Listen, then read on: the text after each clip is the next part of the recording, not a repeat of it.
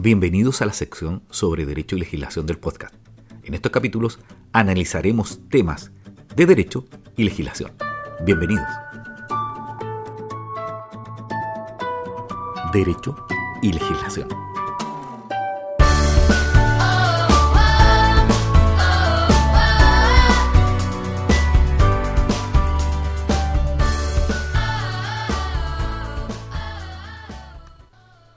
Hola, ¿cómo están? Soy Edgardo Lovera.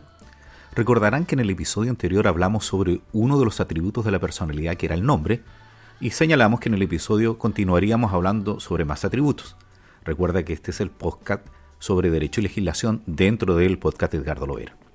En esta ocasión hablaremos sobre el domicilio y el estado civil, pero recordemos que los atributos de la personalidad son aquellos elementos inherentes a la persona que la definen como tal. El abogado y autor chileno don Carlos Ducci Claro definía los atributos de la personalidad como ciertos elementos, propiedades y características que son inherentes o que integran el concepto de personalidad. Asimismo, la gran trilogía de autores, Somarriva, Alessandri y Godanovich, señalaban que eran las propiedades inherentes a toda persona y que como tales siempre los acompañan. Dentro de los atributos de la personalidad encontramos el nombre, que identifica a la persona y la distingue de las demás. También se encuentra la capacidad de goce, que se refiere a la aptitud para ser titular de derechos y obligaciones. También la nacionalidad, por su parte, que establece el vínculo jurídico entre una persona y un Estado, mientras que el domicilio indica el lugar donde se reside habitualmente. También tenemos el estado civil como atributo de la personalidad y es aplicable a las personas naturales y en ocasiones excepcionales a las personas jurídicas. Finalmente, la doctrina clásica agrega el patrimonio como otro atributo de la personalidad, debido a que éste se encuentra íntimamente ligado al individuo y a su capacidad para ejercer derechos y contraer obligaciones. En resumen, los atributos de la personalidad son elementos esenciales que definen a la persona como tal y le otorgan capacidad para ejercer sus derechos y obligaciones.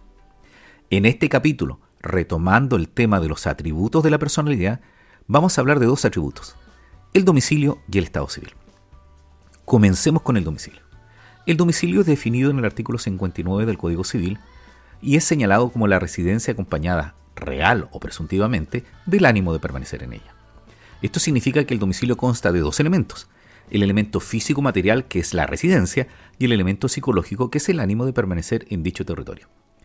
El domicilio es de suma importancia para efectos legales, ya que puede determinar el lugar donde se abre una sucesión en los bienes de una persona o el juez competente para conocer de una demanda.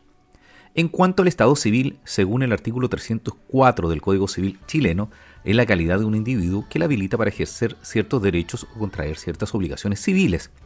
Sin embargo, esta definición es poco afortunada, ya que guarda estrecha relación con la capacidad y la nacionalidad.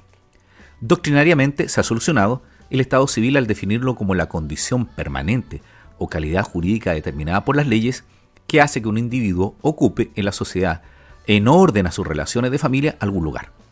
Y de ese lugar que ocupa dentro de la sociedad, vinculado a su familia, van a derivar ciertos derechos y obligaciones. El estado civil puede ser de distintas características, tales como ser privativo de las personas naturales. Las personas jurídicas no tienen estado civil. Es permanente, uno tiene la calidad de hijo durante toda la vida. Es indivisible y puede ser irrenunciable.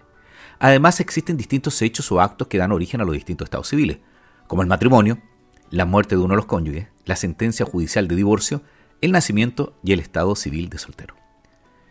Pero es importante recordar que desde la promulgación de la Ley veinte mil ochocientos treinta en Chile en el año dos mil quince, se estableció el estado civil de conviviente civil para regular las uniones de pareja que no quieren o no pueden contraer matrimonio. El acuerdo de unión civil es un contrato que tiene por objetivo regular los efectos jurídicos que se derivan de la vida afectiva en común de carácter estable y permanente de dos personas.